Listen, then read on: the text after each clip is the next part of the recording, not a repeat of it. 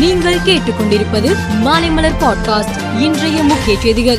தமிழகத்தில் மகளிர் உரிமை தொகை திட்டத்தின் கீழ் விண்ணப்பிக்க விடுபட்டு போனவர்களுக்கு நாளை முதல் மூன்று நாட்கள் சிறப்பு முகாம்கள் நடக்கின்றன ஞாயிற்றுக்கிழமை வரை இந்த சிறப்பு முகாம் நடைபெறும் என தெரிவிக்கப்பட்டுள்ளது. மதுரையில் நடைபெறும் அதிமுக மாநாட்டிற்கு இன்னும் இரண்டு நாட்களே உள்ள நிலையில் முன்னாள் அமைச்சர்கள் பனிரெண்டு பேர் மதுரையில் முகாமிட்டு இறுதிக்கட்ட பணிகளை தீவிரப்படுத்தி வருகின்றனர். நிலவை நெருங்கிய நிலையில் சந்திரயான் த்ரீ விண்கலத்தில் இருந்து விக்ரம் லேண்டர் வெற்றிகரமாக பிரிக்கப்பட்டது. இனி இவை இரண்டும் தனித்தனி பயணங்களை தொடங்கும் என்றும் லேண்டர் பாதை குறைப்பு பணிகள் நாளை மாலை நான்கு மணியளவில் மேற்கொள்ளப்பட உள்ளது என்றும் இஸ்ரோ தெரிவித்துள்ளது. ராகுல் காந்தி இரண்டு நாள் பயணமாக இன்று காலை காஷ்மீர் புறப்பட்டு சென்றார்.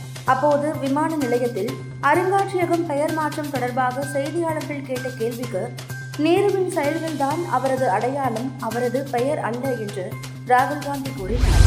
பாகிஸ்தானில் கிறிஸ்தவர்கள் சிலர் மத நிந்தனை செய்ததாக குற்றச்சாட்டு இருந்தது இதையடுத்து அந்நாட்டிற்கு உட்பட்ட பஞ்சாப் மாகாணம் பைசலாபாத் நகரில் ஜரன்வாலா பகுதியில் உள்ள தேவாலயங்கள் மீது தாக்குதல் நடத்தினர்.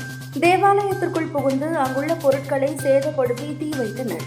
இந்த சம்பவத்திற்கு அமெரிக்கா கடும் கண்டனம் தெரிவித்து உள்ளது ரஷ்ய நாட்டு எல்லைக்குள் நுழைய முயன்ற உக்ரைன் ராணுவ வீரர்கள் நான்கு பேர் கொல்லப்பட்டதாக ரஷ்யா தெரிவித்துள்ளது இது இதுகுறித்து ரஷ்ய கவர்னர் அலெக்சாண்டர் போகோமாஷ் கூறும்போது உக்ரைனிய நாசவேலை மற்றும் உளவு குழுவின் ஆறு பேர் பிரான்சுக்குள் நுழையும் முயற்சி முறியடிக்கப்பட்டது என்றார் விராட் கோலியை கேப்டன் பதவியில் நீடிக்க அனுமதித்து இருந்தால் இந்திய அணி உலகக் கோப்பைக்கு நூறு சதவீதம் தயாராக இருக்கும் என்று பாகிஸ்தான் முன்னாள் கேப்டன் ரஷீத் லத்தீப் கூறியுள்ளார்.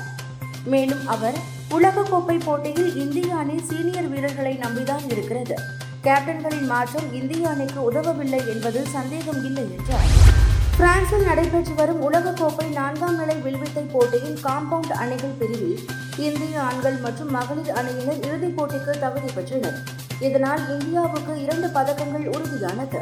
மேலும் செய்திகளுக்கு மாலை மலர் பாட்காஸ்டை பாருங்கள்.